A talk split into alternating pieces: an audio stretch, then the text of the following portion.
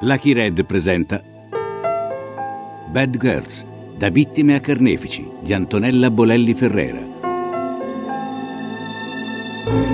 Un podcast Lucky Red, raccontato da Isabella Ferrari.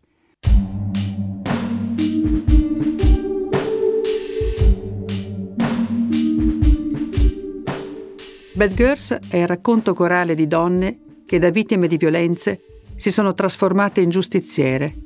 Storie vere di vite segnate fino al tragico epilogo del reato e della carcerazione. Isabella Ferrari introduce e accompagna il racconto.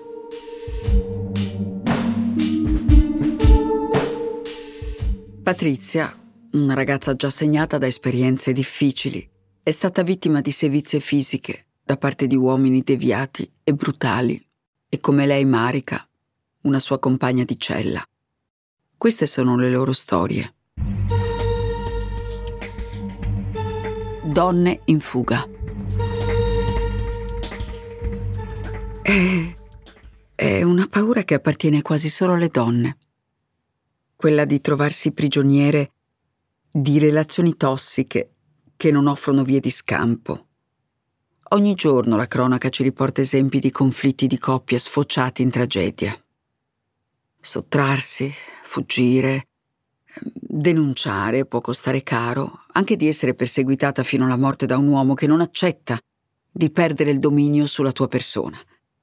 Ma anche rimanendo sotto lo stesso tetto, il rischio è di subire le conseguenze di una scelta dettata dalla paura, a volte dall'amore, perché non è facile accettare che il carnefice è lì accanto a te o semplicemente non lo vedi, perché come un camaleonte assume altre sembianze, quelle che ti hanno fatto innamorare. E ogni volta che la storia si ripete, non sono i lividi, il naso rotto, la casa che sembra un campo di battaglia che ti convince a fare i conti con la realtà. La passione o l'amore finiscono sempre per prendere sopravvento. Ma quale amore? Viene da porsi la stessa domanda ascoltando la storia di Patrizia, che ci proietta nel bel mezzo dell'ennesimo scontro con il suo compagno un corpo a corpo dall'epilogo inaspettato.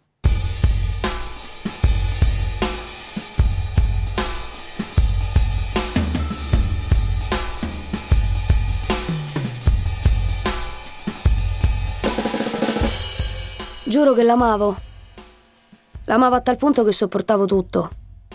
Sopportavo le sere in cui stava male, le sere in cui tornava a casa ubriaco, ho fatto, o non so cos'altro, e voleva fare sesso.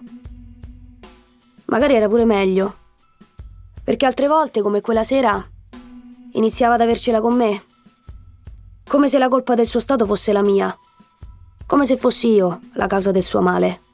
Maledetta sto una merda, hai capito? Ma maledetta chi, oh? Te sei marcio de tuo! Ma va a morire ammazzata, va!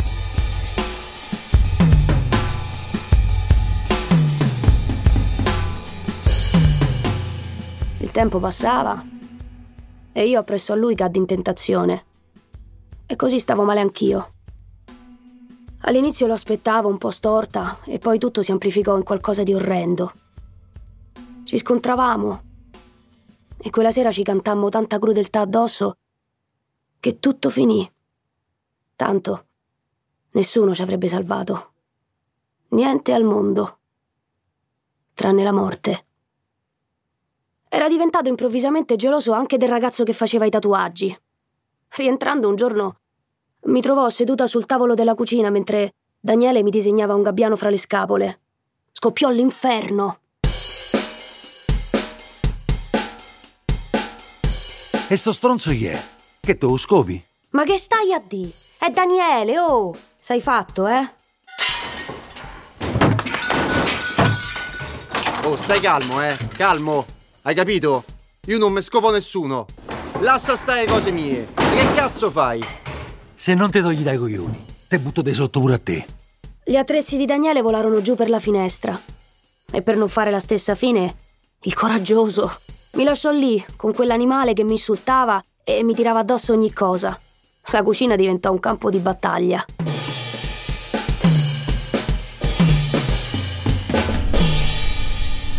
Parlava, sputando saliva e improperi conditi da un odio mai visto prima. ma così vivo nei suoi occhi e, e nel tono della voce. Io, piccola, minuta, cercavo di sfuggirgli, ma lui mi agguantò. Strafatto com'era, non aveva la presa ferma e riuscì a divincolarmi mentre mi teneva per le gambe, sdraiata a terra.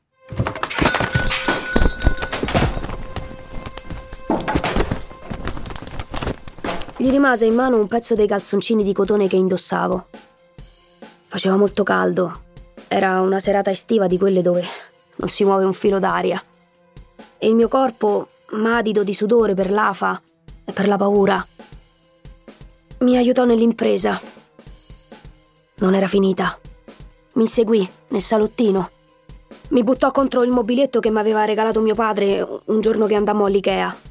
Andò in mille pezzi. Mi misi a piangere, ma lui non se ne accorse neppure. E poi, che differenza avrebbe fatto? Era totalmente fuori controllo. Mi picchiò talmente forte che io, donna, riuscii a diventare come lui. Come un uomo che lotta contro un altro uomo, sì, alla pari. E che per la propria dignità non vuole farsi schiacciare. Bravo, eh? Bravo, mename! Vieni qua, merdaccia, picchia ancora se riesci a reggerti in piedi. Presi la prima cosa che mi capitò per le mani. Era la coppa che avevo vinto da bambina alle gare di ginnastica artistica. Per la prima volta la stringevo per usarla contro di lui. E io stessa ne ero pietrificata. Eh, ma appena lo vidi scagliarsi nuovamente contro di me, quel gesto mi venne così naturale che non seppi fermarmi.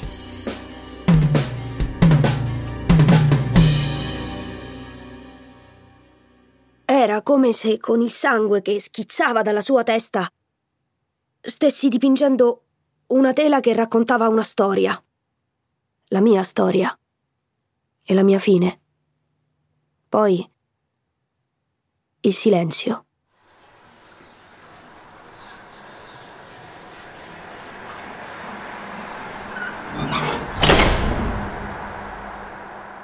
Quando mi svegliai mi ritrovai in una cella ma ero ancora viva. Grazie a me stessa. Ancora una volta. Patrizia, percossa sangue, è riuscita a non soccombere, non fino alla morte. Lei che è uno scricciolo, si è fatta maschio per reagire, ha tirato fuori la stessa grinta, l'istinto di sopravvivenza, la rabbia, l'alcol, le hanno dato la carica in più. Quella che non ti fa guardare alle conseguenze di un gesto. Ed è sopravvissuta, è vero, ma forse avrebbe potuto sottrarsi in tempo alla trappola di quell'amore violento e inesistente in cui solo lei credeva. Avrebbe potuto farlo prima che tutto accadesse. Non lo ha fatto. Il perché non lo sa neppure lei.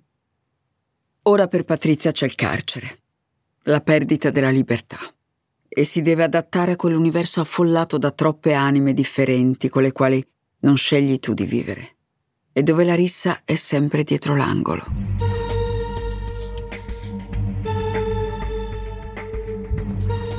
La convivenza con le altre detenute non fu subito facile. Il bagno, le cose da utilizzare in comune, il mangiare, la tv sempre accesa. E la scelta della branda, la roba che sparisce, le gelosie, le straniere e le loro abitudini diverse dalle nostre. Le veterane, che vogliono comandare. Il tutto acuito nei giorni del ciclo, che a turno toccava più o meno a tutte. Chi è la stronza che mi ha rubato gli assorbenti? Ma eh, che te sei svegliata male? No, stavano qua nell'armadietto. Padri, ma tu devi rompere i coglioni tutti i santi giorni. Prendi uno dei miei e falla finita. Dire che ero un animale in gabbia è poco. Ma fu così solo i primi tempi, poi mi adattai. Beh, pensando che mandava molto peggio quando vivevo con quel pazzo. La condivisione forzata divenne un collante con le mie compagne, che mi unì per sempre a loro.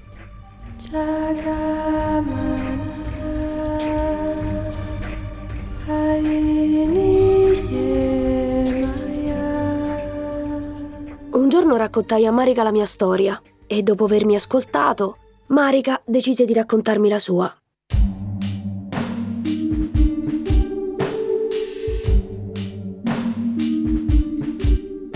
Porto un'ambasciata. Dagli scagnozzi di mio marito questa frase l'avevo sentita ripetere troppe volte, prima di prendere io il suo comando. Ero stanca di scappare da lui, di nascondermi ovunque, una settimana da una parte, quella dopo da un'altra, e cambiare di nuovo posto per non fargli sapere dov'ero. Lasciarlo era impossibile, perché erano insulti, botte, minacce.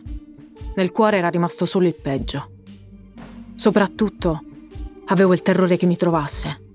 Mi dicevo che sarei stata in grado di proteggermi da sola, ma pesava il marchio del mio passato. Da giovane entrai in carcere per una vita che feci. Pagai il mio conto con la giustizia e una volta uscita ne volevo una nuova, lontano da ogni male. La trovai invece conoscendo l'uomo peggiore che mi potesse capitare. Il capo clan che un tempo era contro al mio.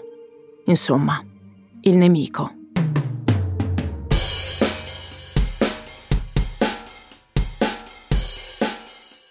Fu tosta prendere il coraggio, perché mi ha sempre portato rancore. Troppe cose erano rimaste in sospeso tra me e lui. Dovetti mettere da parte la paura e l'orgoglio. Mi ci presentai a testa alta. Lui, avvertito del mio arrivo, sembrava contento di vedermi, ma gli leggevo negli occhi il desiderio di vendetta. Guarda chi si rivede. Te sei fatta ancora più buona. Che te porta qua? Mi devi aiutare. Quella merda lo odiamo tutte e due, no?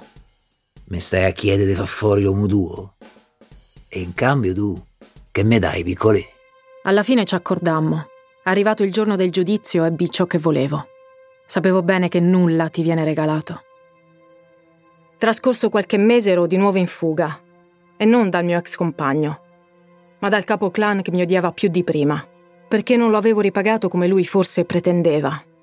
Mai chiedere aiuto al nemico. Dovevo scendere a nuovi compromessi. Entrai in contatto con un gruppo di albanesi.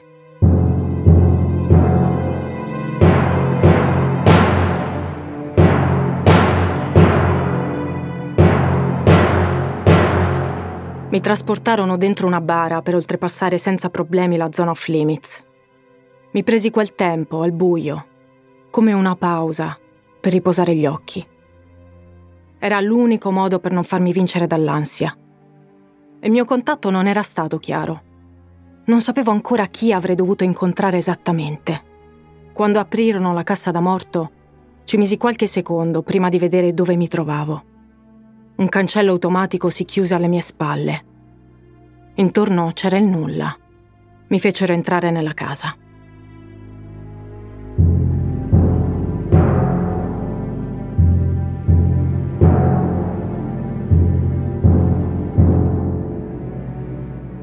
Si presentò con indosso una vestaglia mezza aperta sul petto. Ti è piaciuto il viaggio? No, non mi è piaciuto. Cominciamo male. Pensi di poter fare schizzinosa? A parte l'abbigliamento e il suo aspetto poco edificante, grande e grosso, con una pancia da uomo incinto, sembrava quasi un galantuomo. La casa, a differenza dell'esterno, era sfarzosa.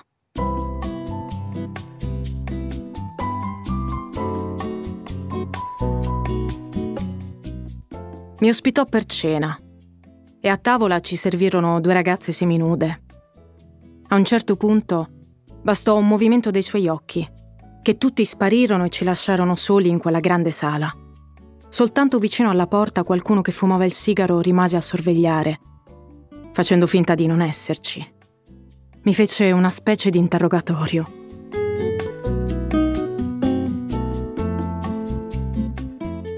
Ho bisogno di un lavoro. So brava a portare roba in giro. Non m'hanno mai presa. Ah, sì, brava, certo. Ma sai che puoi guadagnare di più. Sei carina. A letto ci vado solo con chi dico io. Bene. Vedremo cosa sai fare allora.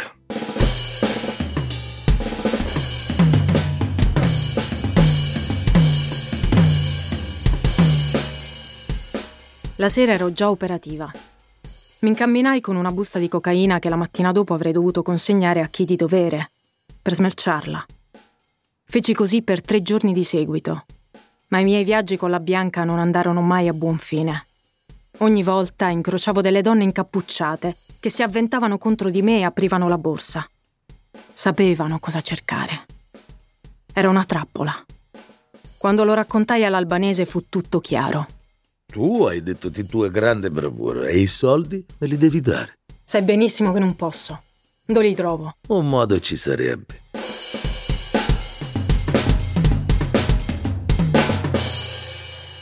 Mi toccò rimanere tre notti con lui. Ricordo ancora l'odore nauseabondo della sua pelle. Un misto di sudore e profumo. A un certo punto fu come se non sentissi più nulla. Ero muta, sorda, insensibile a tutto. Come se stessi da un'altra parte, ma il mio corpo era lì, con quel viscido. Gli lasciai fare ciò che voleva.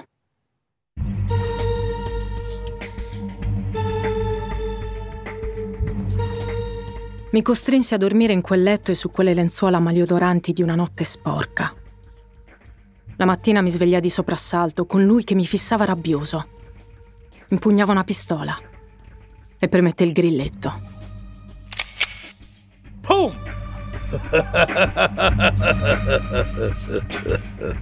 Uno scherzo idiota.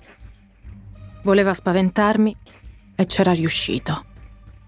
Già sapevo che mi aspettava una nuova serata, tale e quale. Inutile cercare di fuggire. I suoi scagnozzi mi avrebbero ritrovata ovunque. Un giorno, durante le mie ore di libertà, conobbi una persona tramite una stretta. Sto nella merda. Conosci qualcuno che mi tirerebbe fuori da sto casino? I calabresi. Te ce porto io.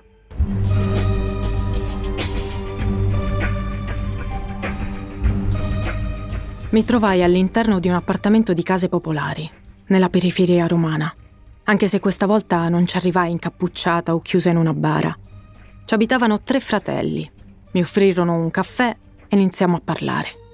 Uno di loro mi riempì di domande. Vuotai il sacco e alla fine mi offrirono protezione.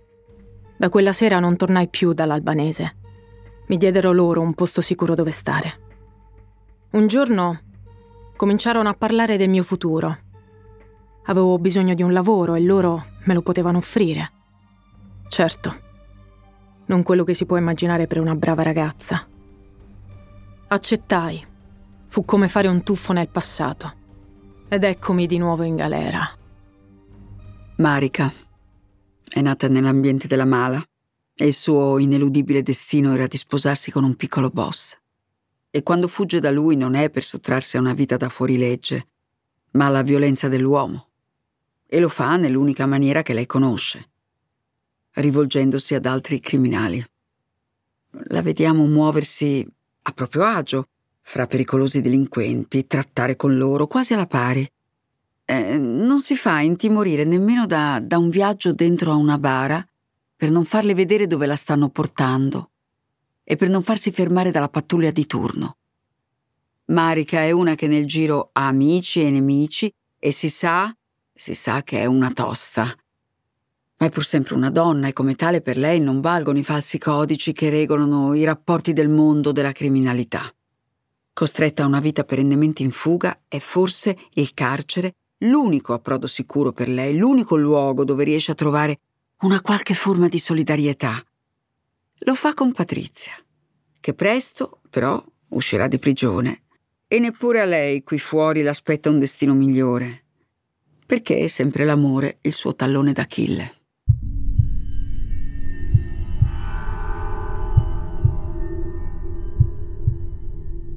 Non avrei mai pensato che mi potesse mancare così immensamente. E che lo sento dentro la pancia. Come se lo avessi dentro di me. E lui fa parte di me. Ora sta lì, al suo primo mese di carcere. Io, molto più giovane di lui, sono già una veterana e so che non se la starà passando bene. È stata anche colpa mia. Non sono mai stata in grado di gestire la situazione.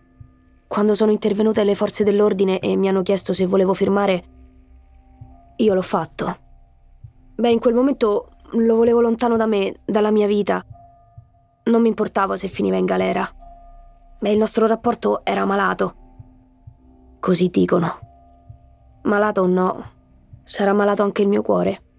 Perché è come se si sentisse al sicuro soltanto accanto a lui. assicuro e amato. Forse per la prima volta.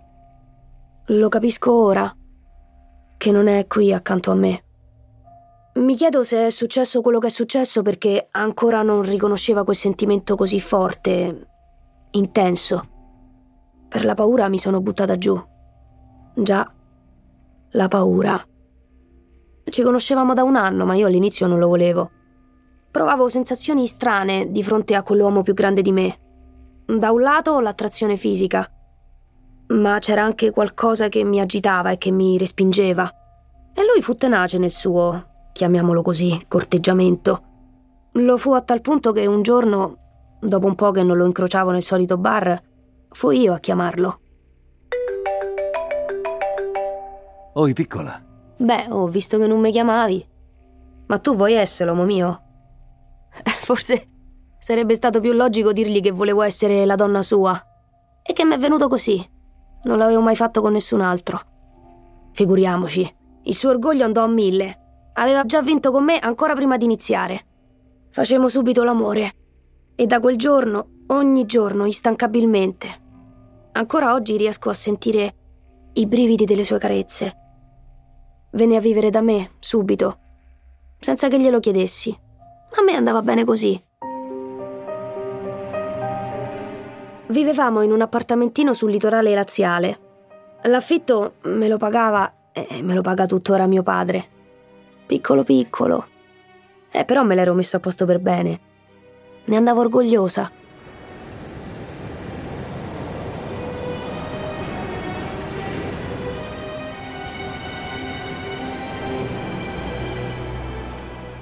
Io ero fuori da un anno e mezzo, senza lavoro, anche se lo stavo cercando con determinazione. Avendo lavorato nell'orto di rebibbia femminile, mi proposi ai proprietari di alcune serre nella zona. Referenze ne hai? Sì, sì, certo, ho lavorato a rebibbia nell'orto. Ero brava? eh? Può chiedere ai responsabili.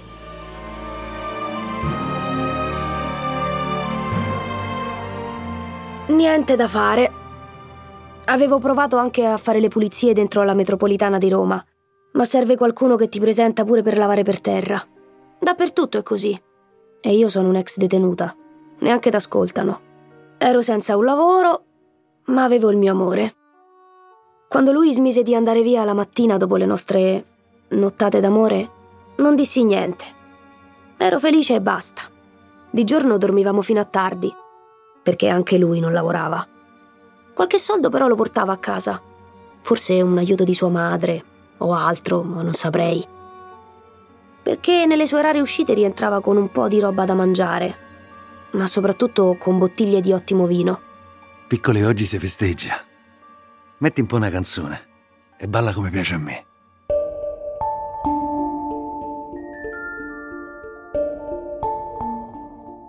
Che cosa ci fosse da festeggiare non lo so. E non gliel'ho mai chiesto. Ma mi piaceva muovermi, vestita o svestita al ritmo della musica. E ci divertivamo. Da qualche bicchiere alla bottiglia e poi più di una nella stessa sera. Dal piatto di pasta asciutta alla cocaina. Dalla voglia di fare sesso al desiderio di farci male, anche in quei momenti. Da quando ero fuori di galera, per una volta, volevo riuscire a vivere solo d'amore. E invece, storpiammo tutto.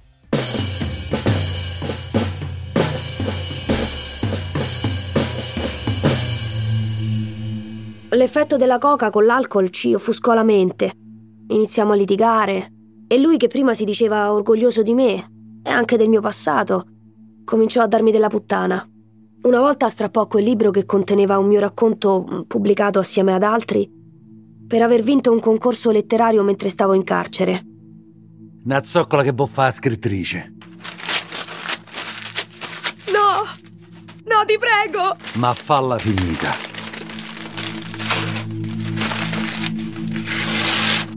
Fu uno dei torti peggiori che mi fece. In queste serate, già a metà, cominciavamo ad innervosirci. Poi dal nervosismo passavamo a litigare, a insultarci pesantemente, e così ogni sera. In quei momenti tra di noi l'amore non riuscivamo più a sentirlo. Finivamo con qualche livido e qualche parte del corpo mezza incriccata, al punto che, una volta placati, non riuscivamo nemmeno a girarci nel letto per dormire.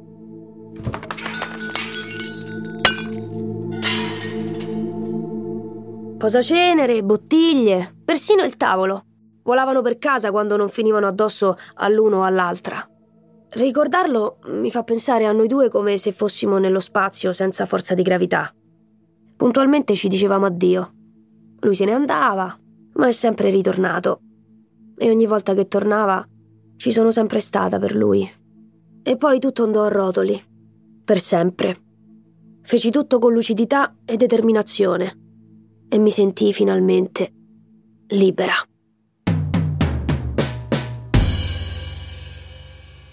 A ogni amore, Patrizia si illude che sia quello giusto e non si accorge che invece è sempre quello sbagliato, che amore non è e che un altro uomo violento si è infilato nella sua casa. Patrizia lo si avverte chiaramente, deve fare i conti con il proprio passato che condiziona ogni sua scelta troppo grande il bisogno di braccia accoglienti per non farsi incantare da qualche miraggio.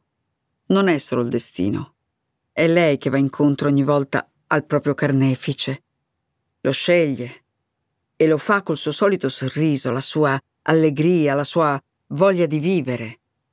E forse è stato proprio il suo desiderio di vita che ha innescato in lei un moto di ribellione verso quell'uomo che ha infranto suo nuovo sogno non il più bello, anche se pure questa volta lei lo ha creduto. Ascolta tutte le puntate della serie in esclusiva su Amazon Music.